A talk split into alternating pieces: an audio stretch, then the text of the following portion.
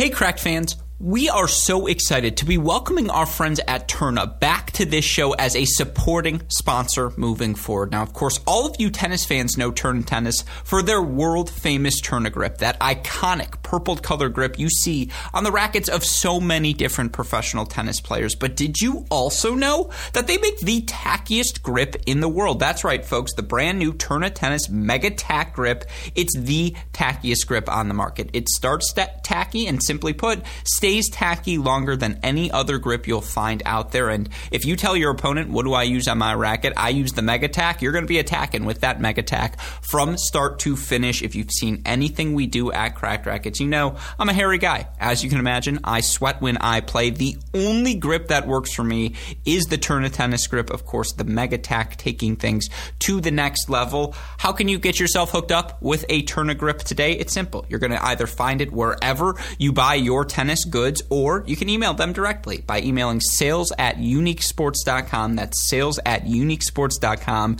You mentioned Cracked Rackets sent you in the email. We would greatly appreciate that as they let you, them know that we sent you there. But more importantly, you'll get a free sample and they'll treat you as family moving forward. Again, you email sales at uniquesports.com. You mention Cracked Rackets, you get the free sample, you get hooked up with our friends at Tourna. Once you use a Tourna grip, you're never going to turn anywhere else. Of course, again, ask them about about the Mega Tack, the tackiest grip on the market. Contact sales at uniquesports.com and get started with our friends at Tourna Tennis today.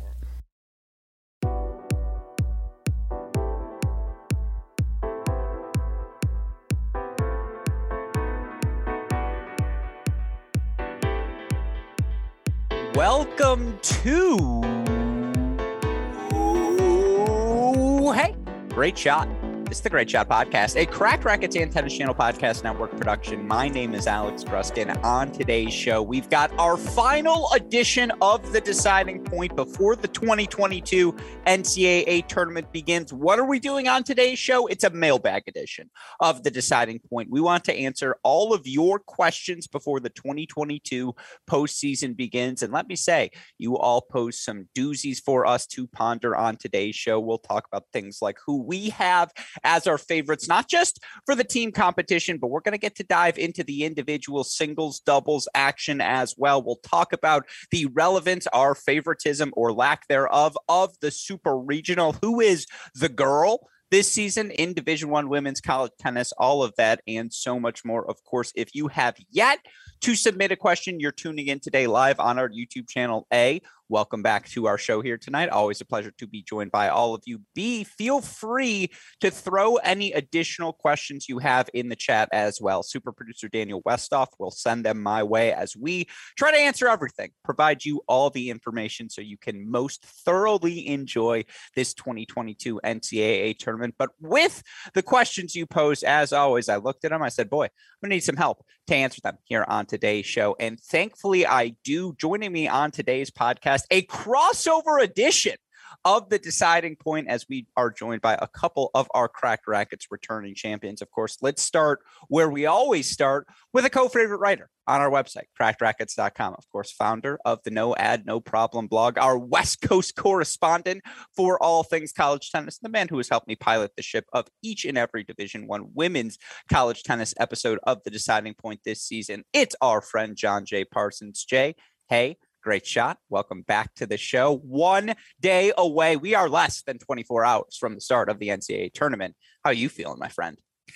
Good. Did you come up with crossover edition on the spot? That's pretty good. I did. Did you see it in my eyes where I was like, I think I've got it. I saw, and then you realized it was a, it was a hit. Um, yeah, less than 24 hours. Uh, I'm I'm I'm excited to be glued to my phone, glued to the scores, and you know, once we chat again, we will be post NCAA. So we'll be in the in the in the midst of it.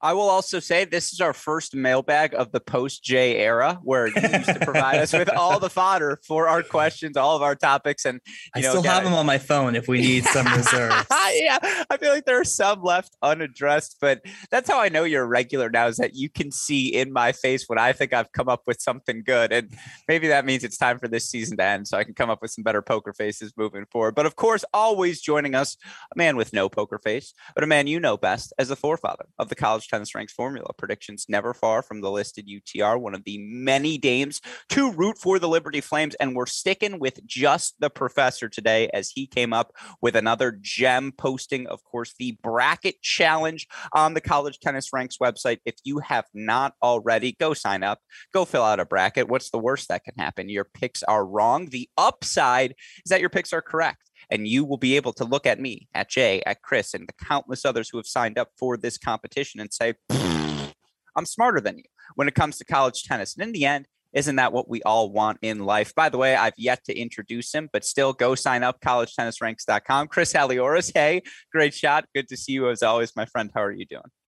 I'm doing great. And I'm thinking, you know, in the lack of, uh, if there is a lack of formal prizes for the bracket challenge, at a minimum, the winners get to record a video doing exactly what you said, going, I'm smarter than you, Alex, and we will play it on the live show for sure. Here's the problem: is I would love that more than anything. So let's lock that in right now. Westoff, mark the moment. Let's cut this clip. What we're gonna do if you fill out that bracket in the final moments here before the competition begins? Yes, a you're gonna get to fill out a, or record a video going to me, Chris, Jay, if you are the winner, we'll play it live here as our victory celebration. Super producer Daniel Westoff. Maybe you'll turn it into a little remix as well. But we will have some sort of prize for all of you. Still coordinating, with our friends at Tennis One as to uh, Tennis One, excuse me, Tennis Point as to what exactly that will be. Nevertheless, go play go sign up collegetennisranks.com i have yet to sign up. I think i'm actually going to fill it out tomorrow morning 9 a.m so that i can you know again procrastinate as long as possible because i look at some of the matches i'm just like uh am i going to go head heart do i want to win? Am i going to put my real name what's my fake name going to be this time? I got to be incognito. Jay have you filled yours out already I filled out my men's. I was lying in bed. I was like, you know what? I just need to do this. And it was stressful. it was a stressful process. Um, I have not done the women yet. I have no idea who, what I want to do there. Uh, so I'm going to be procrastinating that as well. Yeah. Chris, have you filled one out yet?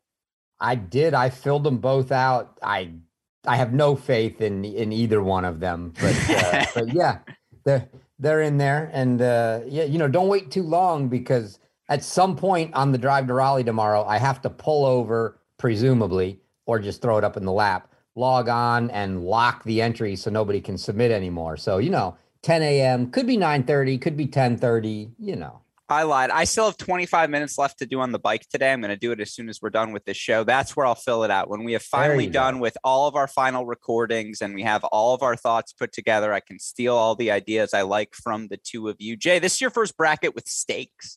Like now you're an expert. Now the picks are on the line. And now, God willing, God willing, some coach is going to go look at college tennis ranks, see your picks, and then in Champaign look at you and say, oh, picked against us, didn't you? And that that's just that's the moment when you've arrived. That's when you've made it. And so hopefully we my brackets always have stakes. They might just be more public this time around. Um, so so we'll see. If anyone wants to use this fodder, that's great. Bragging rights, all for it. You know, there's a mix of like, do you want to win? Do you kind of want to go with the, the hot take that might be right? There's a lot of variables. So I'm totally fine with any result. Chris, I have a couple burner emails. Can I submit two just Michigan wins brackets and get that off my conscience? And then once I do that, then I can do a serious one? Abs- absolutely. You can submit under as many emails as you want. And you know what I was going to say? I really, because it was sort of quick enough that we didn't put tons of bells and whistles, I really would have liked to have put a spot, not only for an entry name, but your name if you wanted to be known publicly, because I will certainly not expose people be just because of their email. But I will say there are numerous college head coaches who have submitted brackets yes. that I can tell based on the email address. The entry name may or may not be reflective of that, and I'm certainly not going to out them.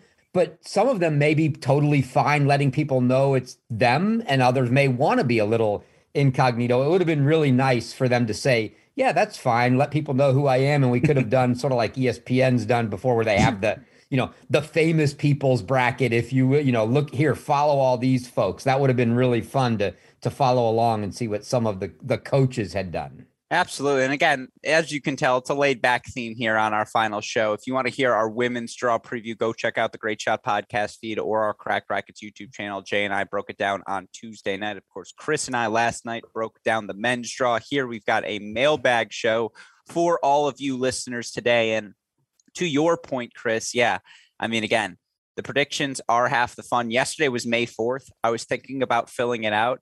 And I was like, I think I'm going to name my bracket Mace Windu. And I was like, I don't know if anyone will get there. Like, will anyone find Mace Windu, who's the most fascinating character of the second but first Star Wars trilogy? And it's like, I can tell in both of your faces, the answer would have been no. So we're going to put Mace Windu in the trash. Not going to use that one. I'll find up it, come with a different alias. I like to do Silence Dogood. You know, the Ben Franklin, the what he used to write the letters with. Anyone who watched the first National Treasure, you know Silence Dogood. Um, but I may scrap that one as well. We'll see. Uh, maybe I'll just call myself Daniel Westoff. Like I feel like that's a good one too. That's a good alias that no one will see coming. But with all of that said, let's start to get into our questions. Of course, before we can do that, a shout out as always to our friends at Swing Vision and Tourna. And you all know the deal for the latest and greatest in, intel- in artificial intelligence in tennis. Check out the Swing Vision app. You can have access to all of their data, all of their services in the palm of your hand. You can learn more by clicking on the link in the description to this podcast when you inevitably do sign up. And folks, hours on the court are precious. Be the most efficient you can be. Improve in the easiest way possible. Download the Swing Vision app. You're just going to have access to everything. Use that promo code CRACK20 when you sign up. $20 discount, 14 day pro trial. Again, to learn more, just click on the link in the description to this ad. Of course, a shout out to our friends at Tourna as well. They've been providing the best equipment in the business for quite some time now, whether it be the Tourna grips, whether it be the big hitter silver seven tour string, so much more. You can join the Tourna team today by emailing sales at uniquesports.com. You mentioned Crack Racket sent you to hook you up with discounted pricing, hook you up with free samples as well. Again, that's emailing sales at uniquesports.com. With that said, let's get into our first questions. And this first question, some of them, some people choosing to be anonymous, others choosing to offer their username. Obviously, appreciate all of you that were willing to uh, submit questions. Again, make these mailbag podcasts far more fun when we do have questions to work with. It's a basic one, it's a fun one. It's one we've been pondering all season long. And now we have the draws. We know the pathways to the championship. So let's lay it out. We talked about the opening weekend in our draw previews. We have not talked big picture. I want to start on the women's side, and I'm going to go to you first here, Jay. Give me your three favorites to take home the title this May. Three or 30? Uh, well, that's, um, it's a fair answer, right? Yeah, yeah. I mean, we we did the rundown right of when was last time it felt like the tournament was this open. I legitimately sitting here today feel sort of similar to when we were doing the CR top 10, right? Where I'm like, yeah, this team, you know, makes sense here. I mean, I could make the case for, you know, 10 teams, really, I feel. Um, particularly, we had North Carolina and Oklahoma as probably tier one throughout the season after indoors. You know, both of them kind of faltered down the home stretch. You know, other teams have come on strong, like Texas, uh, like Duke, who knows about Pepperdine? Uh, Stanford, Michaela Gordon still in the still on the lineup even after protests. So, look, there's legitimately ten teams I think you could make a case for. If I had to go with three, I would go with North Carolina, Texas, and Oklahoma. Interesting you say that. Now, again, we like to do tiers here at Cracked Rackets. And Jay, I'm going to stick with you here. Let's go tier one team, teams that are capable of winning the national title. And Chris is, I'm going to incorporate you as well here. Let's just say yes or no. I think we all agree. North Carolina, tier one team. Jay? Yes. Chris? Yep. Number two seeded Oklahoma, whose pathway, and I just want to lay this out quickly because we talked about it a bit on our draw show, but Jay pointed it out.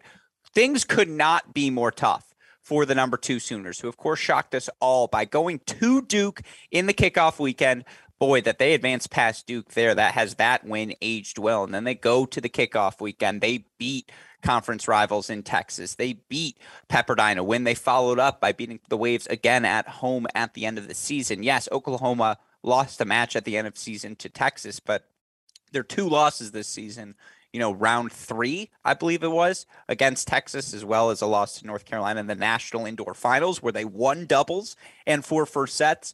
I'm not doubting their ability to win the title when I lay out this path, but you mentioned it. You know, we talked about it. They have Arizona State, who's number 17 in the rankings. That are 18 right around there. That's the number two seed in the region. They earned wins over just about everyone in the pac 12 including a michaela gordon list stanford but stanford nonetheless on their way uh, towards the end of the season. Then it would be in the round of 16 a michaela gordon with stanford team. I mean that's just a ridiculous prospect to have to go against. And then after that, you look at it, number seven seed Texas A&M. They haven't lost since February. Number three seed Duke, or even number six NC State, assuming things stick to seed. I mean, that's a brutal pathway as well. And then, of course, you're in the championship, where it's a North Carolina or a Texas or a Pepperdine. Everyone has a tough path. That is the most brutal of pathways. And so I like it's not unreasonable to not have them in your top three simply by how many times they will be tested throughout the course of this tournament. Now, the the reason I bring that up, I think about Pepperdine last season. 4-3 against UCLA in the quarterfinals, 4-3 against North Carolina in the semifinals. They almost got the final 4-3 against uh, UCLA, uh, excuse me, against Texas in the final, and they were you know, so close to capturing that doubles point as well. They weren't able to get over the hump there. It's just really hard to have to have match after match after match break your way. Think about the Oklahoma State team uh, back, what was that, 2016, where they won 4 3 match after 4 3 match until things just broke against them in that final against Stanford. It's a really tough pathway. I mean, all these pathways are tough, is the problem with that in mind, Chris. I, uh, so let's keep going. By the way, tier ones, and then Chris, I want to hear your top three. I mean, again, just going by seed, Duke's a tier one team, right? They've proven it, Jay. Yep. Yep. Chris, Chris, yep. are you quietly in all Duke Blue Devil gear? By the way, tonight, it's unclear. That's a Duke Blue. It, it's funny you say that, Gruskin, because I'll, I'll wait to unveil my, my women's pick. But this is actually Oh, mm. Kentucky blue. What? That's a cardinal sin by me. Unforced there. I apologize. I mean, well, you know, part part of the deal is I, I got to save all the Liberty gear for the weekend, but uh, you know, fair. I, I, I have to rotate, and you know, I'm I'm really high, and I have a deep run for Kentucky in my men's picks. So uh so that's what that's why we're sporting the, the UK gear tonight. Westoff, mark that clip as well. Chris is really high, uh, and he's just letting us know here on the show tonight. All right, number four, Texas, tier one, Big 12 conference champions. They come in hot. We we yep. all agree. Uh, you know, number five seed, uh, I think we would all agree as well. Virginia, with how well they've played down the home stretch, they've probably earned the right to be tier one. You've got Emma Navarro on the roster. You just beat North Carolina. They're there. NC State, national indoor semifinalists. They're probably on your list as well. Again, A&M, no top 10 wins, but they haven't lost since February. We don't know what's going to happen with number eight Pepperdine. It is really tough. Chris, who's your three? My top three, I would have to say, are probably North Carolina, Texas, and Duke. Interesting. So you're both on the Texas Texas is hot. They've got the experience. That matters. Bandwagon, I assume. Jay, you're shaking your head. Yeah, I also think Duke is a good pick given their draw. Uh, what we talked about on Tuesday, like it's the opposite of Oklahoma's draw. So they're going to be coming in most likely pretty fresh to Illinois. Um, so that's a huge bonus for them. Yeah, you look at it, the number 14 seed Georgia down Liam Ma. So that's one, you know, a lesser obstacle for Duke to have to get over in the round of 16. And that match is at home. They'd face potentially conference rival NC State again. Once again, it would be at home. And obviously that's a good thing for the Blue Devils. And yeah, they've already seen Oklahoma once this year. Should it come down to that match? And you know, again, that's a lot of projecting, but I agree with you. That's probably the most favorable of the paths. Favorites? I mean, with Janice Tjen at one, if she's playing as well as she did, and you're just pushing everyone down the lineup, I mean, the lower Lisa Zaar goes, the percentage she becomes lock becomes higher and higher because I just think her level of tennis translates. I think you can't deny how well Texas is playing down the home stretch and the experience that group has. And Srivattopan is clicking again, and that's everything for this team. There's a reason Texas is in all of our top threes. Uh, that's because they are, again, to get the win over Oklahoma and have the championship experience. That's the double double everyone would want. I'm still a believer in the heels. I know they lost twice down the season's home stretch. I think they have to be in your top three as well. I'll tell you what, if any team can get through the draw that is available to them, it's Oklahoma. I'm going to go Oklahoma in the top three. I'm sorry, Texas A&M fans, you're just missing out in that number four spot. Now, again, it's pretty tough on the women's side. Flip a coin. It's going to be a really whoever wins the doubles point. I think that's the team that's going to end up winning the national championship. Now, with that in mind, let's flip gears about the men. Top three favorites blends into question number two, which I want to bring up on the screen now, which we got, which I think is a fascinating question because I think all of us agree, given they haven't lost since their first round match at the national indoors to Texas, you look at the Florida Gators, you're defending national champions. 4-0 win over Kentucky in the SEC championship. They go through the SEC regular season undefeated. Riffice not only clicking on all cylinders, he's now engaged to CiCi Bellis. Shout out to you, Sam, obviously, and CC. That's awesome. Um, I got the chance to hang out with them a little bit in Orlando last year. Wonderful CCC in Champaign, Jay. Not impossible to think. Um, with that in mind, obviously, he's clicking on all cylinders. Shelton has been number one in the country for the majority of the season. He earns the clinch over Draxl in straight sets. He's playing as well as possible. Goodger, I think, has won like eight of his last nine or nine of his last 10. He's clicking. This team has also been extraordinary in the doubles point.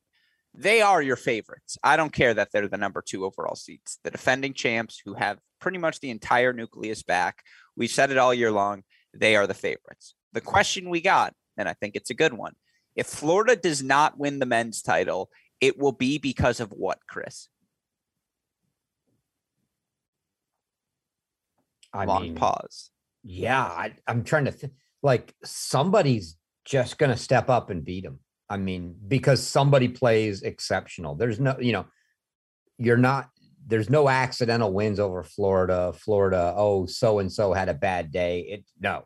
I mean, it's a complete team victory. If so, if, if they don't win the title, somebody just played lights out to beat them, uh, and that's it. Because you know, you're I, I assume you're going to head into our top three.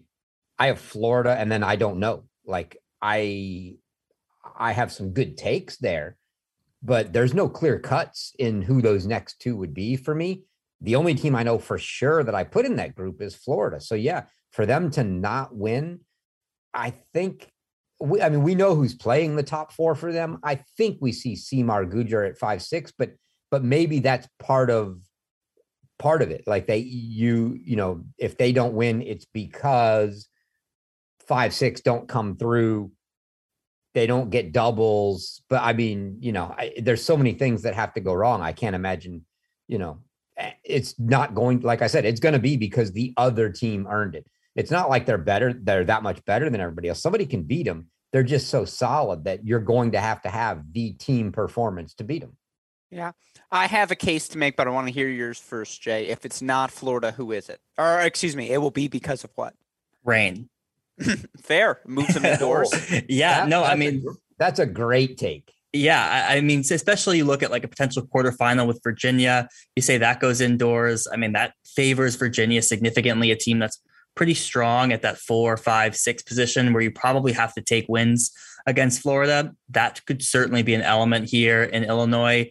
Um, that's the main thing. And then, as Chris said, like the path to victory against Florida, that calculus is pretty narrow. So all sorts of things have to go wrong for Florida. But look, that's why we play the tournament. We don't anoint someone today. Uh, so it's possible for sure. Yeah. I think that's what I want to see, Jay. I want to see the rain because Gruskin is going to avoid like the plague the discussion of an indoor Florida Virginia sneaker gate round two.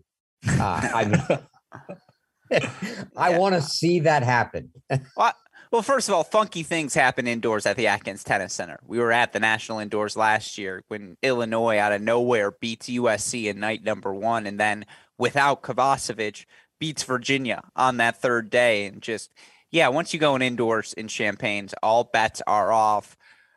My thing for Florida, you look for them overall on this season. They won a lot of doubles points throughout the course of the year, and you look for them down the home stretch, or I should just say in general. The last time Florida lost a doubles point was also in that match against Texas. Now you think about some of the notable, you know, doubles points that they played. South Carolina, where they had that seven-six breaker, right, where Vale and Beneto end up sneaking it out, or where was it against maybe Alabama? Where I mean, in the end, would it have mattered? Probably not. But where Seymour and Andrade snuck out a breaker, and you know, I, I, feel like Shelton and Riffice. I'll look at the stats, but I feel like they've snuck things out in a breaker a couple of times as well. Or seven five sets here or there. Yeah, Illinois. I mean, again, take it with a grain of salt, I suppose. Point being, they've been really good at doubles.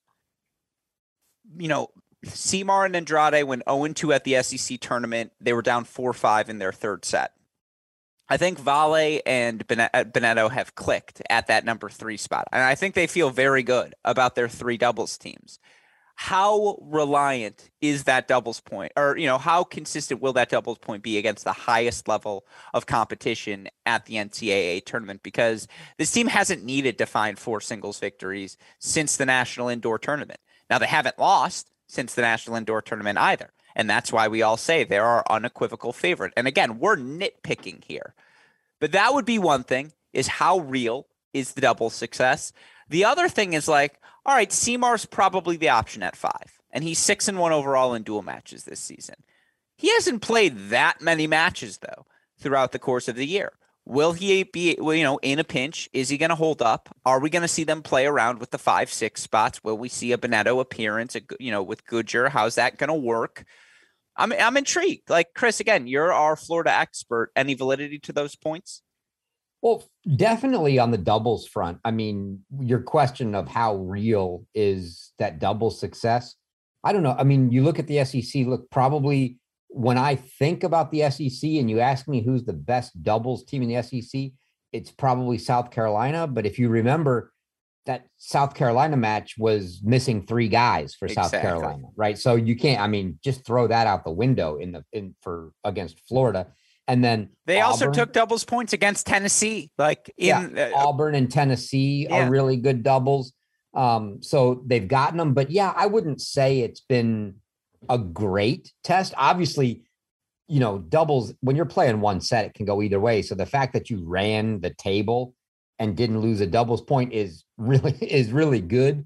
But when they get in against some of those top teams, they might actually drop, you know, a doubles point. But I think again, then we just get back to last year's scenario of okay, fine, but they never lost a singles point, and you're going to need to take that if you want to knock them off. You need to take that doubles point, and then and then only need three singles matches. Getting four singles matches off of them is not going to be easy. Yeah, I mean, here's the scary thing. Again, Andrade, he's won eight in a, eight in a row, eight zero oh in his last ten. Goodger, as I mentioned, eight and two in his last ten. He's won two in a row. Riffice nine and one in his last ten. Vale seven and one in his last ten. Shelton six and two in his last ten. I mean, yeah, even Benetto six and two in his last ten as well. They're clicking on all cylinders. Everyone's playing well in the singles lineup. That's why they are your unequivocal favorites, your number, uh, excuse me, number one on all of our lists.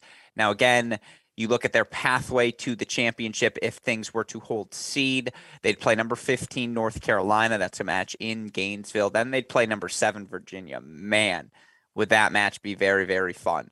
Hypothetically, it would be number three seed Baylor, NCAA championship rematch before number one seed TCU, um, who beat them early in the season, of course, in Fort Worth. Jay, who are your two and three on this list?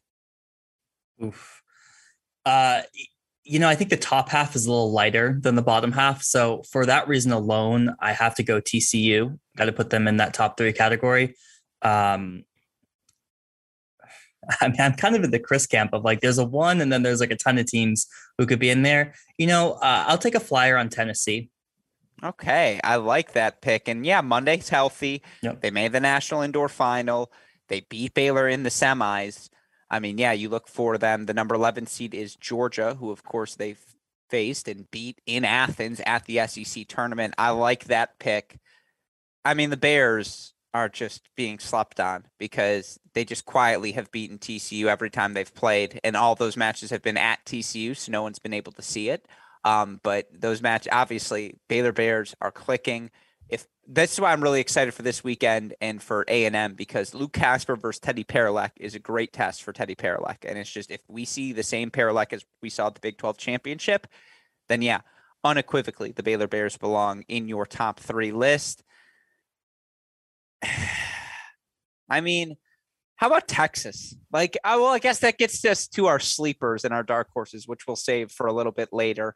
Um, let's move on to our next I don't get question. To, I don't get to give my top three, Gruskin. I thought you did. You said Florida, then who else? Yeah, you said no one else. Florida, yeah, no well, one else. I mean, there's no one else, but the, but the, the problem is, I want to pick everybody from the same half of the bracket, which yeah. is a problem. Yeah. So my my three, if you make me pick, and I have sleepers in here. I mean, I mean sleepers in that they're not top four teams, right? Mm-hmm. If you may, if I had to pick my my three most likely, I'm actually going to go Florida one, Baylor two, and that's a semifinal match.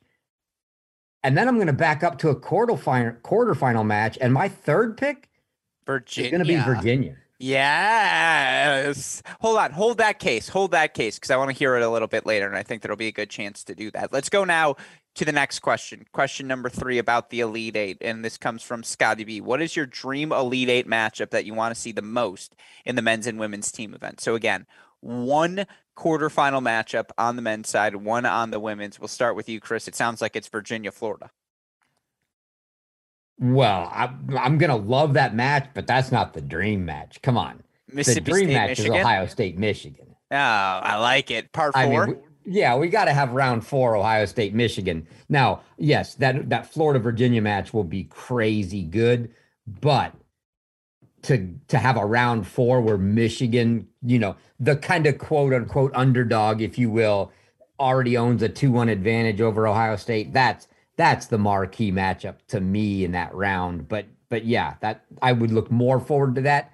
Florida Virginia would be outstanding. Jay. Florida, Virginia is mine. first. Yeah. Okay, I was going to say yours. Florida, Virginia is mine. I think the calculus there seems interesting to me on the on the Virginia side. So um, that half of the draw is more interesting to me than the top half for sure. You guys are wrong, and I like the Michigan Ohio State shout out, but the best potential rivalry match in the quarterfinals is Baylor Tennessee. Those are two teams that genuinely hate each other. And I'm speaking on behalf of both sides. Like there is not a lot of love lost between those two sides who played in an NCAA semifinal last year, who played in a national indoor semifinal this year. If you want A, really good tennis, but B, a little chutzpah, Michigan and Ohio State don't hate each other. Like, of course, we're rivals, but there's a lot of respect between those two programs because you see each other all the time. I'm not saying Tennessee and Baylor don't respect each other, but they dislike each other. And so that to me is why that's the dream side. And Scotty B, I hope that's the answer you're looking for because I think it is the answer in terms of spice factor. Um, I would go with that. Now, on the women's side, I think the answer has to be Pepperdine, North Carolina. Like, I, that's just to get that rematch from last year right away in Champaign. Uh, sign me up for that. Like, right off the bat. Again, that's you feel like to me, that's the pick, Jay. What what say you? Yeah, the only reason I'm split is because of Stearns Navarro at UVA, Texas. Like, give me that matchup. Um, sure. You know, that's what we I have been wanting to see these past two seasons. But certainly from a narrative standpoint, UNC Pepperdine rematch of last year. Again, both of those mat uh, those matches in the top half of the draw much more interesting to me than the bottom half potential quarterfinals. Chris. Yeah, I actually think that the on the women's side, all four matches, if seeds hold, potentially are you know to me give more more interesting matches. I, I like all of them. Yes, North Carolina Pepperdine has got to be the favorite, but I mean, look, Oklahoma being the first year where we see them where they're at against A and M, who's basically run the gauntlet. I mean every single one of these matches is, is big, but yeah, I there's no way I could get away from North Carolina Pepperdine as being the marquee one. And Professor, I actually have a question from you, and this comes from Ryan Lee in the chat. If the top eight seed loses, where does the super regional go? To the to the highest remaining. I mean, for the two teams that play, it's whoever's higher ranked. So so yeah, if if if, if the lower of the sixteen, if the nine through sixteen wins, and the top eight loses, then that nine through 16 team would host the super regional. If, you know, I've always wondered what happens if both, whatever, you know, you have an eight, nine, and the eight and the nine both lose. I would assume they fall back to NCAA ranking or ITA rankings, right? But, but, it's not technically an ITA tournament. So did the NCAA actually physically order every team like they did the head-to-head matchups, such that you know, what if numbers, you know, 32 and 33 ended up playing each other? Did they do the comparison to see which one hosts that match?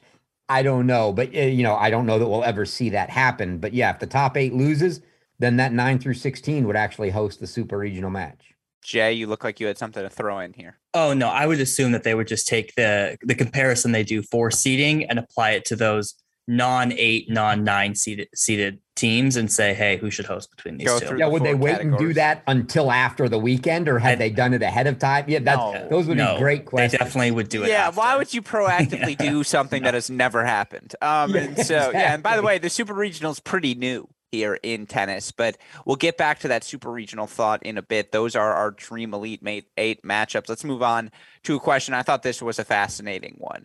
What significance, if any, do you think the USTA Tennis Channel rankings have? Does anyone take them seriously? Does the NCAA committee know they exist? Do they highlight a problem with the ITA algorithm? Again, Professor, this feels like a question straight up your alley. Wow. So so you had multiple questions there. It's Does on the screen, take- by the way.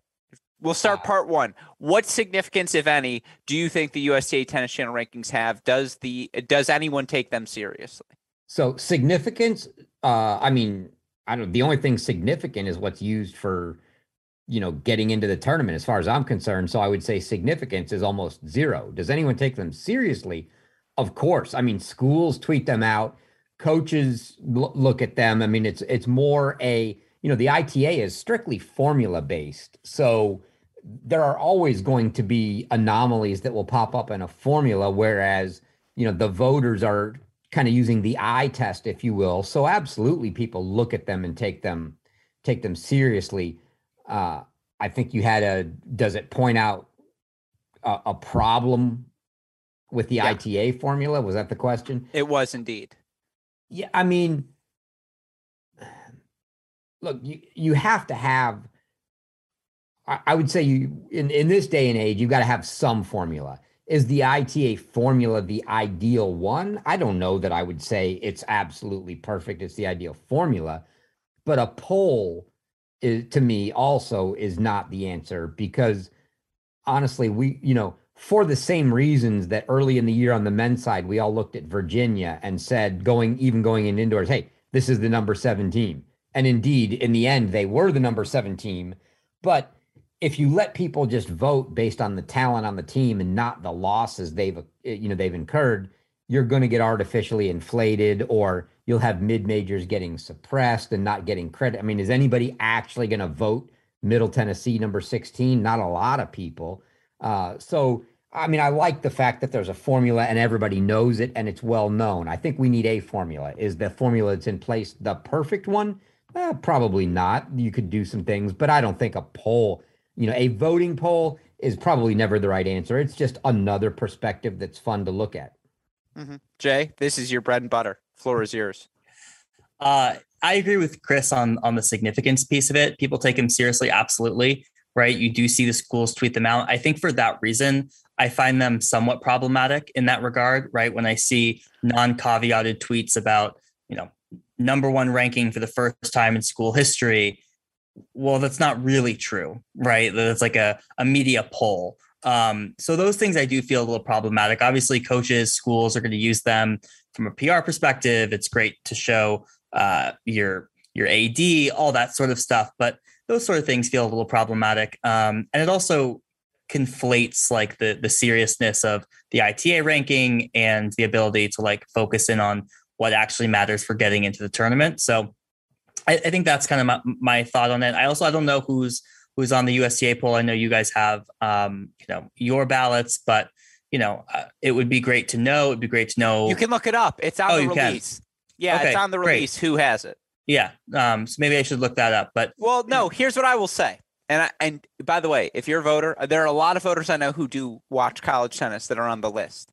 There are also some I'm really not sure if they do. And like I agree with you. By the way, any of those voters in the Tennis Channel poll, a lot of them I know. Again, I'm not talking about you, but to any of them who'd like to explain their votes, you should have to come on the show because sorry, I God, this is why I don't think that whatever.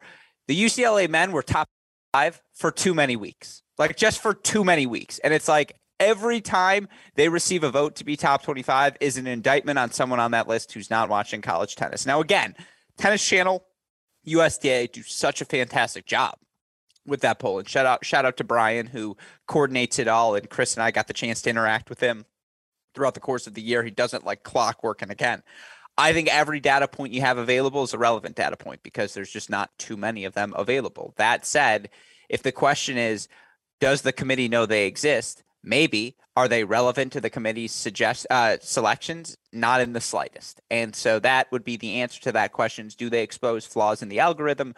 Chris seems to indicate not not directly, but that doesn't mean that the ITA algorithm is not flawed. I hope we answered that question thoroughly. I believe we did. All right, let's get to the submitted lineups, which we got a question about. And again, if there's a place uh, to view the submitted lineups, a lineup is submitted. Can, for example, a team choose to leave out a player in the second preliminary round and play number seven instead through the rest of the match?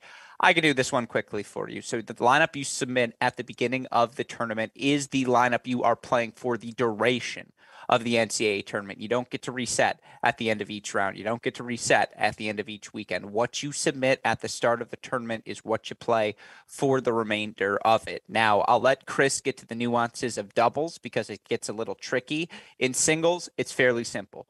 Whatever you submit, one through eight, how things work. Let's say you want to pull your number four singles player. If you do, five goes to four, six goes to five, seven goes to six a player can only move up one spot directly. There is no shifting of spots, no jumping around. That one through eight, one through nine lineup is established. If you pull the player, everyone moves up one spot accordingly. That's how it works in the singles. I know there's a Brad Dancer rule in doubles. It gets complicated.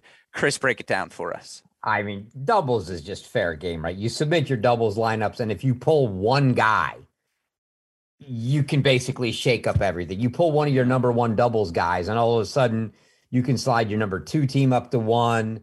Maybe take the guy that you had left stranded at one, put him at two, or put him at three. It's all open to the pre-match protest of the opposing team. Uh, you know, there's not that's pretty wide open when you when you pull somebody from doubles. The only other caveat that I would throw in there in the singles is, uh, as you stated very well, you you set your lineup. The order of all of those players through the tournament is set. However you can only designate nine players eligible to play uh, on any given weekend. So for this weekend each team so for example say wake forest who might have 15 16 17 guys on the roster they could list them all but they have to designate which nine are eligible. And for some teams like a wake forest that can be a problem if you want to play six guys in singles and then you have four guys that you want to play in doubles that don't play singles. You can't do it. You only get to play nine guys total. You designate which nine guys are are playing. You can actually change who the nine are from one weekend to the next in the NCAA tournament, but it still doesn't change the order of the players. So if all of a sudden you say, "Hey, my number 5 guy is no longer one of the nine eligible," as you stated, it's just as if you pulled them.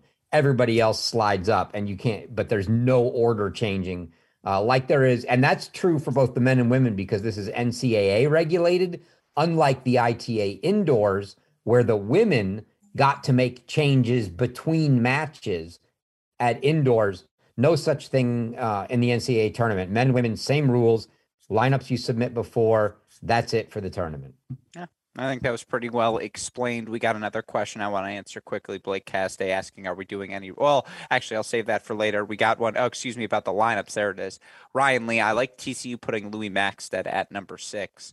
That was noticeable, Ryan. Good, good observation by you. And again, those lineups now submitted, challenge approved. Nothing too big. The most notable thing is that the Michaela Gordon placement for Stanford was real. And so again, uh, that and the Tennessee flip at five and six. Also, it, there was a challenge. They got protests. Yeah. What happened? It, it, was Harper five, Diaz six, Prada seven.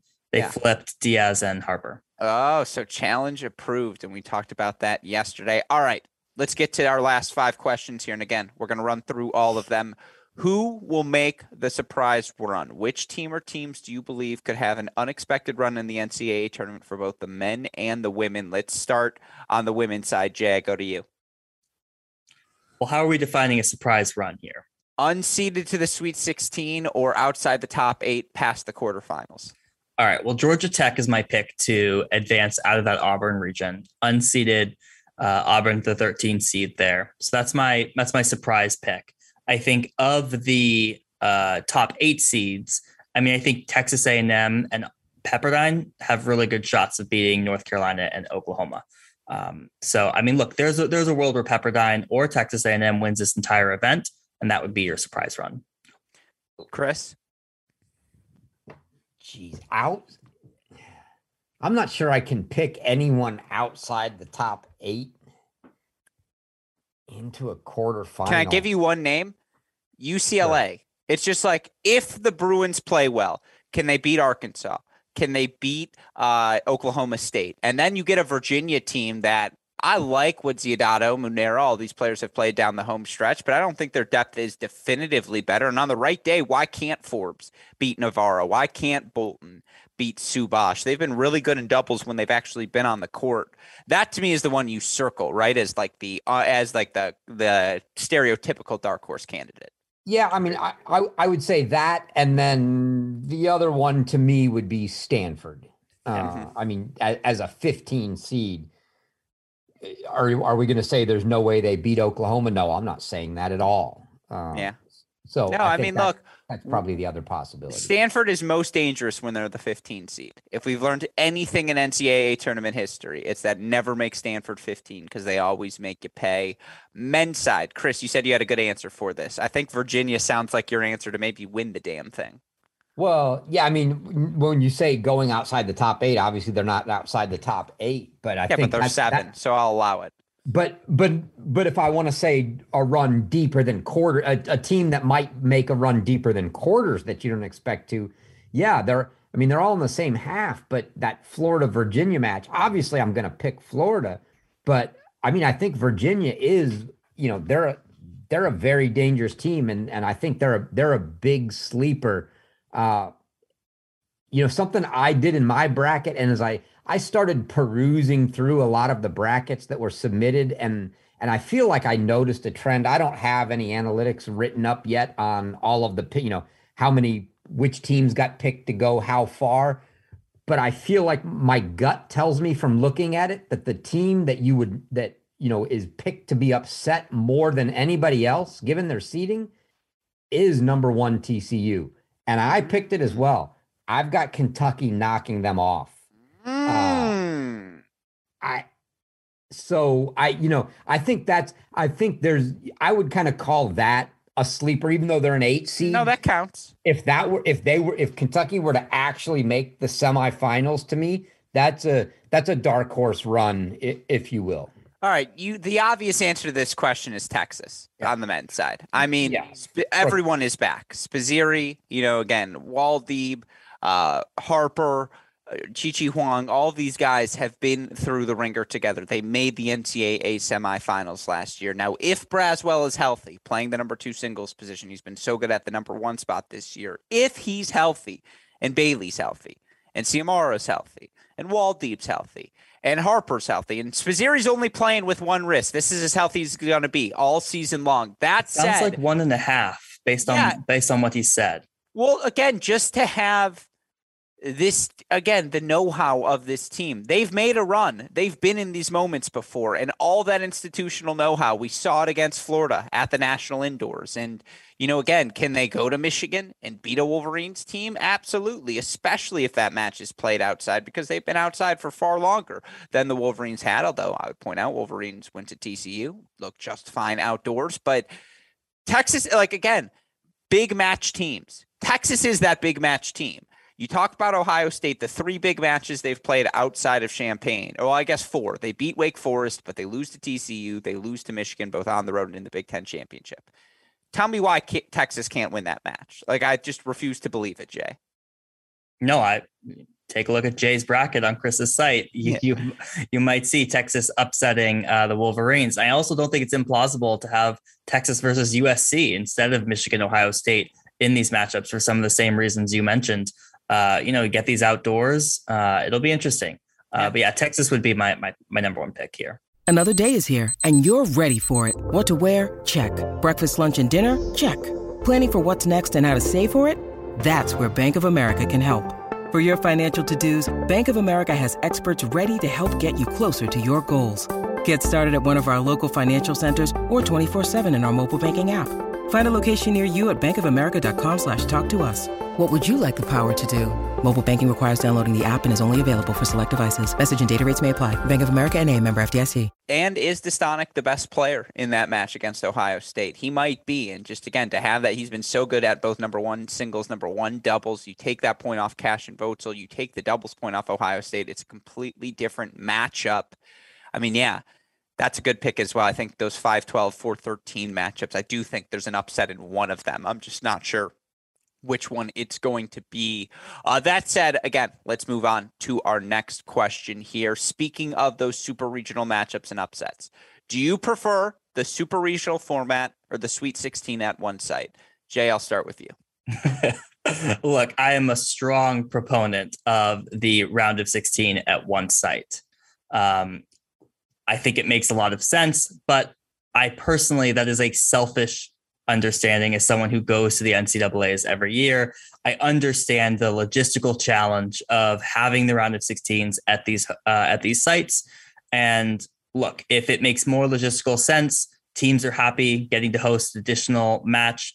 I'm fine with it. I would probably like to have more parity once we're in the NCAA tournament and less uh, home court advantages uh, if we could have it. But I understand the reasons for it. Personally, I would love for the round of 16 to be at one site, um, but I don't have any any problem with the, moving to the super regional.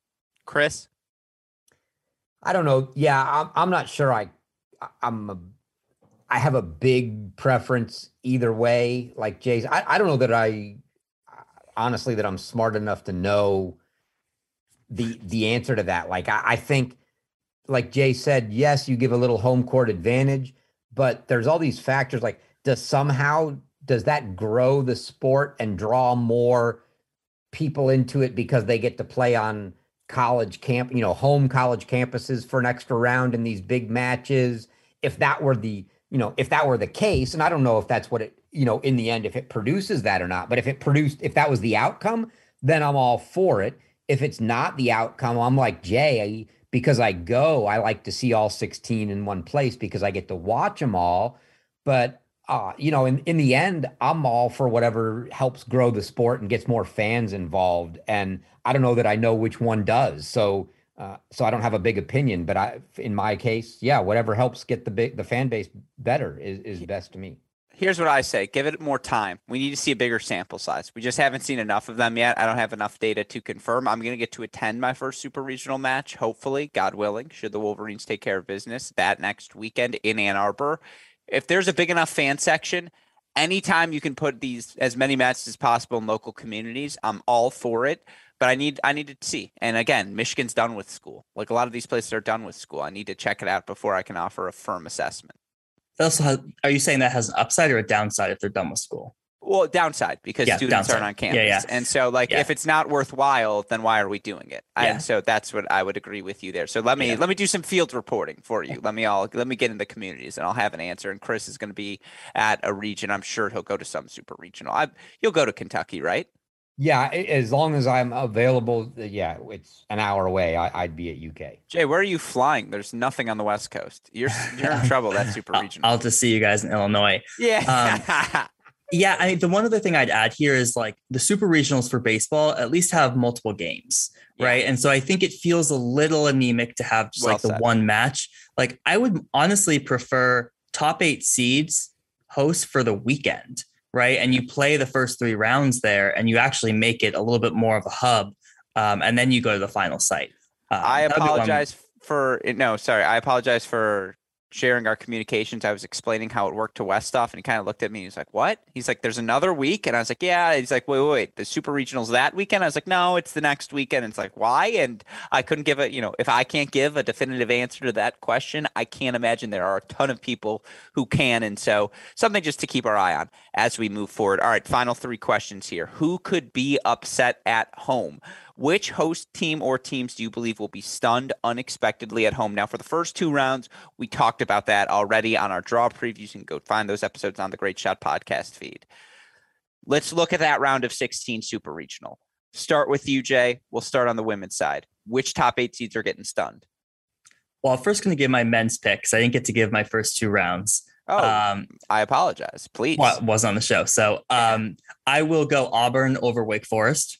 Um, okay. I will choose that in the first two rounds. See, this is what pisses me off. Is the reason I didn't pick it is because Chris picked it, and I was like, well, I can't agree with Chris ever. Um, and so like I was like, if he wasn't going to pick that, I I was going to, but because he picked it, I was like, all right, let me pick a different upset so we have an interesting conversation. I don't like that two of the smartest people I respect in college tennis are both picking Auburn, and I didn't because it is like very similar teams. Great pick. Sorry. Um, and so, question is super regional top eight seed? Yeah, uh, that's yes, exactly. No, no, uh, they could be. Give me the host regions you see upset if you want to do first weekend as well. But then, yeah, that round of sixteen upsets you see. Okay, yeah, we've done the host weekend. Um, so you're you're out. No, no, no. We can stick with the men's side. Just Auburn over Wake. I think that's the only one I have. So are you going Middle Tennessee or NC State? No, yeah, I have a few more. I have NC State, and then I also have uh, Arizona, Arizona, over UNC, Stanford over, and Harvard, I have Stanford no? over Harvard. Okay, I think there's going to be a lot more on the men's side than there on the women's side. It's going to be interesting, and that's exactly where we're all going to be caught in a trap. So, all right, with that in mind, now we'll look at the round of 16. Let's start on the women's side, Jay. So I think Cal could beat NC State in that mm-hmm. super regional. Um, you never know what you're going to get with Cal, but they have the talent certainly, you know, in that two through five range to compete with NC State. I think they're on upset alert. And then Oklahoma. Uh, I think Oklahoma um, versus Stanford is, of course, uh, one to watch. Chris? Yeah, I don't know that I. I mean, certainly Cal could do it. I don't know that I'd go there. Stanford for o- over Oklahoma for sure has to be the most likely to me uh, and, and it's hard to, I mean, it's hard to imagine, but it, like you said, it's oh, every time Stanford's the 15. But yeah, to say that the two seed is is the one on uh, on big upset alert in in the super regional weekend, I don't see a whole lot of other opportunities for that. I mean, I think the women are pretty solid uh, in the in the top eight. I'll throw two at you. Miami against if they make it out of their region, taking on Pepperdine. I just never know what Pepperdine's going to show up on any given day. The other interesting one for the aforementioned case is Virginia. A, because I kind of like Oklahoma State at five and six a little bit better than I like Virginia. Should Oklahoma State get there, and you know they've been really good up top as well. B, if it's UCLA, like it's UCLA, and yeah. I already made the case for them earlier in the show. So those would be the two I'd keep an eye on. I mean, stunned would have to be like North Carolina losing to Florida. Like that's the only thing I'd be like stunned by. Uh, I would say of any of them. Let's flip gears and go on the men's side. I mean, again, I feel it's going to be a pretty chalk super regional weekend. We talked about the 412, uh, 413, 512 matchups, Michigan, Texas, Ohio State, USC. I think those are the clear cut ones. I feel pretty good about the rest, Jay. Yeah, I do too. I mean, just looking through the draw, I think those are the ones that you circle. Um, you know, it's hard to say if Wake and Kentucky both get there. And, you know, that's sort of a, a draw match. So, yeah, I think that um, that Midwest region, if you will, is the one to circle. If it's Kentucky Auburn part three, Chris, it's just really hard to beat a team three times. That's what Kentucky would have to do against Auburn. If it's Kentucky Wake Forest, I mean, that's a pick a match as well. Sure, you like Kentucky up top, but Wake Forest has some answers at the bottom. I mean, again, men's side, who would you be stunned if they go home before the quarterfinals? So here, I'll give you one, and and I didn't pick this, right? And I won't I won't pick it, but I there's a world where I where this is the absolute stunner of the tournament, and that is NC State goes and wins at TCU. There he is. Is this because you're going to Raleigh this weekend? Well, no, because obviously I actually want NC State to lose first round to Liberty. you know, let's be clear. Uh, my allegiance lies with Liberty, but I think NC. You know, I've picked NC State to get out of that region, and I think there's a world. I just think that you know there's a world where TCU could be. We you know we've always we always have questions about who's healthy, who's playing, what's going on, and the, those NC State kids, man, that with playing three freshmen or, or, three first year guys, even if they're not freshmen, it, they get it, they get hot. I mean, again, I, there's no chance that I'm picking that, but if it happened, I'd go, yeah. I mean, I I saw that as a possibility, and that would be an absolute stunner but it's a stunner that's within reason. Yeah, uh, that's a fun one. I agree. And I think, again, all of these matches are going to be in that 4 1, 4 2, mostly 4 2, 4 3 range. But with that in mind, final two questions for all of you before we wrap our mailbag show. Excuse me. Here we go.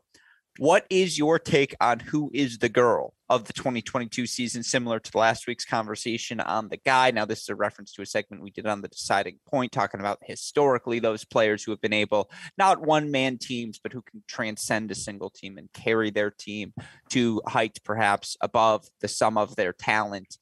I mean, this is not to be rude, Scotty B. The answer to this question is very simple. And there's two of them right now in the women's game. One of them, of course, Emma Navarro. You're defending NCAA singles champion for Virginia. I believe she's lost one match throughout the course of this season. And yep. yeah, I mean, again, Virginia's the number five seed. A lot of she's a big reason for that fact. She's on your team. You feel like you have a point on the board. And again, she's contributing in doubles as well. You could say point and a half. The other half is Peyton Stearns, who has lost one match as well throughout the course of this dual match season. And again, a win 0 over Layne Sleeth in the Big 12 finals her forehand might be the biggest weapon in women's college tennis right now. Jay, I think it's those two, and that's why you mentioned if we see it in the quarterfinals, that's a that's a battle for the belt of being, I would say, the woman because you know, let's be honest, they're over eighteen, the woman this season. Yeah, I agree, right, and that's why I'm excited to see that matchup either in the team event or in the individuals. Um, you know, Emma has the the singles title, Peyton has the team title. They both want the other one as well.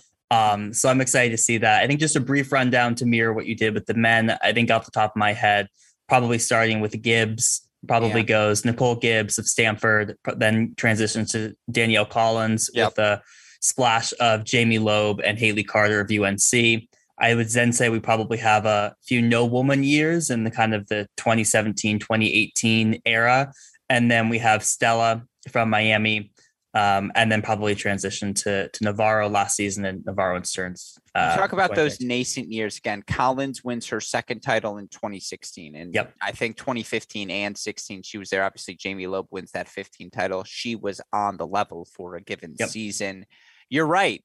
All due respect to Brienne Minor in 2017, she was not the girl going right. into that event, and you know for her to win the title the way that she does uh, was surprising to say the least. And I don't think there was a definitive number one for Stanford that year, uh, if memory serves me no, correct. Was, of course, uh, uh, Caroline Doyle.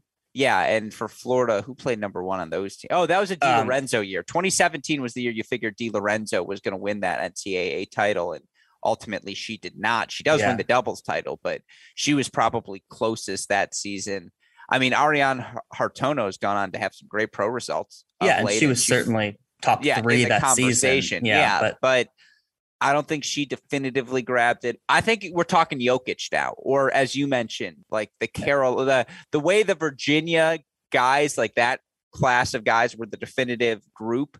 You could say that about the Carolina women's seniors, like Graham, Jones, Daavettila. Like Sarah Daavettila belongs in this conversation. She got pretty close to the level.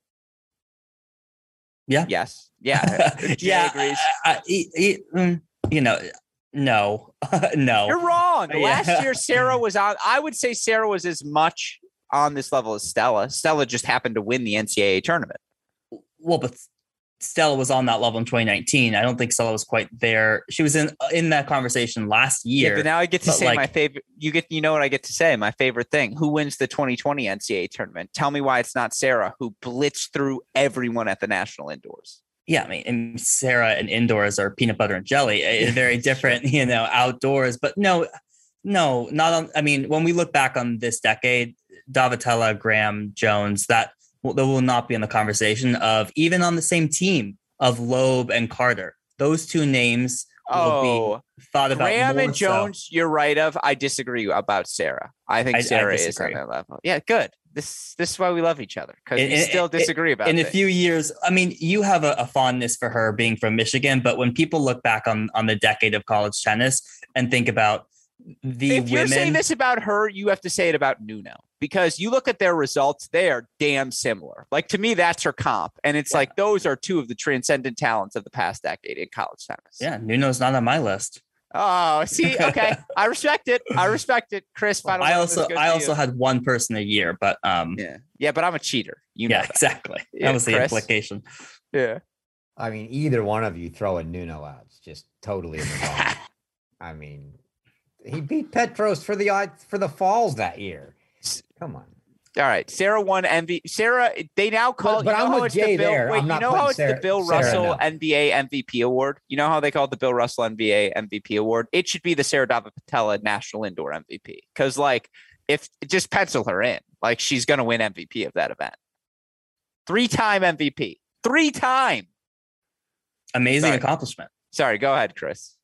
Yeah, but it's a three match, four four match weekend if you make it to the finals, right? Yeah. It's not a it's not an entire season. No, but yeah, I mean, look what what Stearns and Navarro have done this year is is outstanding. But I still, you know, I stand by my my previous takes. If if you're not just an absolute lock, you know, and you're undefeated, you're not the guy or the girl. Uh, so it's you know, All right, fair. Well, then, last question: favorites for the singles and doubles individual titles. Let's start. I mean, it's still so early, and it really does depend how they do in the NCAA tournament because having Does those it? matches. I mean, three matches now is less, but I do Right. think those sorts of things matter. Like players catch fire; it just happens. Um, Rivas. Boitan last year as well. It's not as though he didn't catch fire, even if he didn't win it. Um, yeah, let's start with the women's side, Jay. Well, the women's is easy, right? This Yeah. is, a, is a two way tie between Navarro and Stearns. Probably lean Navarro, just given the pro success she's had, um, and she won it last year. So uh, lean Navarro. Doubles is interesting. I think there's a lot of teams who could win it uh, on the women's side. I mean, Jaeda Daniel, Nell Miller have looked really strong from NC State, Makarova, and and Goldsmith at Texas A&M. Doubles feels a little bit more to me around like how does the team competition do, right? Like if North Carolina wins last year's team event, I don't think Scotty and Jones win that title. Sure. I, I think that's a fair take. Chris, anything to add to that? Or are you ready to move on to the men's? yeah, there's I have no t- like doubles on either side. I think is almost Im- impossible. Except for maybe Walton and Harper, who have been that No, good and have like I found their rhythm of play. And Like- Cash and Votes are freaking money. but I would not have said there's a clear cut to me favorite in any doubles comp. Like even you know, la- I was going to say Walton and Harper going into last year, right? There were a ton of teams that were were there, and I won't say that they're like a any clear cut favorite this year. The only team to me in the last several years that I thought going in and they ran the table was going to be just the team to beat was Cressy and Smith. hmm Good call. And I obviously, mean- they did ultimately win the title. Yeah, that's a good call. I think back to Shabazz and Courtney, and I was or Shabazz and Inglot. Like those teams, Sam Devon Trait. I can't believe they didn't win. Like, ugh, don't get me started. Now I'm gonna get angry. Um, yeah, that was J- Jenkins and Styslinger. Very good team. Um, Mackey, Mackey and Marty, and Marty and Jew. Like Martin Redlicki and anyone you felt pretty good about. Um, he was that good as a there has to be a Kevin player. Mecca reference in here somewhere. Oh, dude, Labidas and and Reese. Oh yeah. Uh, yeah, that team was fucking money. Sorry, was money. Um, yeah, Matt Good and Cobell. That was actually the last time it was like, okay, these two teams should be playing in the final because I'm pretty sure they're the two best. Um, no disrespect to Harper and obviously Walton and Merged and McLean, who have proven this year why they made the NCAA double finals. Yeah, there's there's some good ones uh, throughout the course of the year. Certainly, with all of that said, uh, men's Singles side. pick? I mean, yeah, men's side singles pick. I mean, again, there's a tier. It's Shelton, it's Boitan, and then it's probably everyone else. Um, Shedak belongs there. Staff, I would put on that tier one as well. He hasn't lost a match this season. Was so great in the fall. I think those are your clear cut top four, probably, right? Boitan, Shelton, Shedak, Dostanic in some sort of order. Jay? Yeah, I mean, I think it's it's Shelton and then a Boitan and then uh, uh, you know eight guys who I would put into that conversation. Give me a few indoor matches. I'd throw King- Kingsley in there.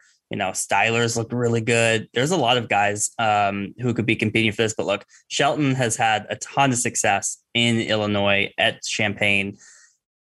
I think he's the guy this year. Um, you know, but we'll see. Chris?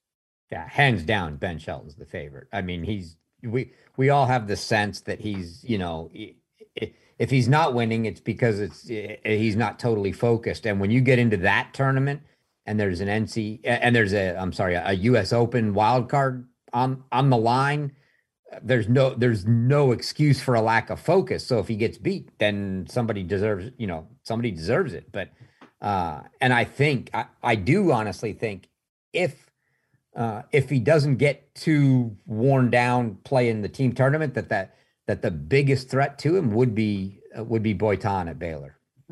All totally fair. Well, with that said, one additional question we got in the chat asking, will we be doing red zone coverage this weekend? Unfortunately, Blake Castay, we will not be doing red zone coverage, but I can now officially, officially report I will be on the call for the NCAA tournament. Once we get to the semifinal round in Champaign onwards, you can find that coverage on the Tennis One app, who has coverage, I believe, of the entire event, starting with the first ball being hit tomorrow. So, again, for your complete coverage to watch it all, go download that Tennis One app. And then, yeah, once we get to those team semifinals, team finals, you're going to hear me on the call for the men's action. I don't think I'm on the call for the women's. I will be on the call for the men's semifinals, men's finals as well. And then I will be on the call for the men's and women's individual. I believe it's semifinals onward, maybe quarterfinals onward, actually, for the individuals. So, folks, our season continues here at Cracked Racquets. We get to rock and roll. And again, I will be in Champaign. Jay will be in Champaign. Chris, I'll drag your ass to Champaign if that's what it takes. And yeah, it's going to be a really fun postseason tournament. So again, we thank all of you who have made this 2022 so special. I'll say it unequivocally our best season from a coverage standpoint here at Cracked Racquets, and we still have some time to go. So of course, we will be back next week to break down weekend number one, back to our normal schedule. Tuesdays with Jay, Thursdays with hopefully Chris and Maddie. Now we're also going to be weaving in 32, God willing, oh my God, that starts next week. 32 coaching interviews as I try to speak with all of them before we actually get to the start of the Sweet 16. And yeah, action continues here at Cracked Racquets. Of course, for all of that coverage, tune in to our website, crackrackets.com. A shout out, as always, to our super producer, Daniel Westoff, on the ones and twos. We keep him busy. We will continue to be doing so over the course of the next few weeks. And of course, a shout out to our friends at Swing Vision and Tourna for their support of this show as well. With that said, Jay, Chris, start with you, Jay. Any final thoughts? No, I'm looking forward to the action. Uh, yeah, let's go. We're yeah. ready. We're ready. We are ready. Yeah, I'm ready. Go. Now I'm ready to go. Yeah, I got to go fill out that bracket. Chris, final thoughts? two final thoughts. One, how did you bribe Jay into a Michigan tennis background? I didn't even have to tell him.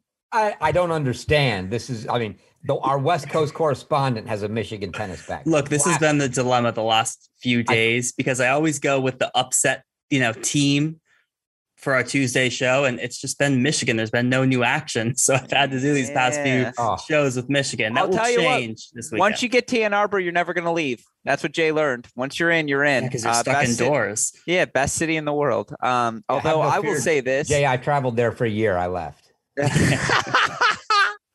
uh, I'll say this. I freaking love Madison. I need to give a shout out to Coach Danny Westerman, who was far too kind to us when I did travel there. And yeah, it's just Madison is freaking gorgeous, Chris. I'm sad we were there for 10 degree weathers and the foundation of the COVID pandemic, but like I got to drag you back up there as well because Madison's freaking awesome. And anyone who wonders why is the National Indoor there, it's a tennis factory. Like oh, Nielsen is just, it's like, it's literally all tennis. That's all yeah. you get. And it's the best. It, it was great. And uh, yeah, you know, never, you know, nobody will ever understand that, you know, killing grandma, but, but, uh, but uh, yeah, uh, I'll leave. And my final thought, Gruskin, you can drag me to Champaign on on one condition, and I'm sure he's not listening. but you can tell Coach Dancer, I want those damn socks I was supposed to get the year at indoors at the Midtown Athletic Club that I never got. You give me those socks, those Illinois socks, and I'm in Champaign. Well, you know, Harry Jaden's the new assistant at Illinois. So you have, uh, yeah, there's yeah. an in. You have, I mean, I want those socks. Come on. All right. I'll talk to my league people, see what we can do. But with all that said, for the fantastic John Parsons, our super, uh, our the fantastic professor Chris Halliors, our super producer Daniel Westoff, our friends at Swing Vision and Tourna, and from all of us here at Cracked Racquets and the Tennis Channel Podcast Network, I'm your host Alex Gruskin. We hope you all enjoy the opening weekend of the NCAA tournament. But in the meantime, Jay, Chris, what do we tell our listeners? Hey, great, great shot. shot. And we will see you all next week. Thanks, everyone.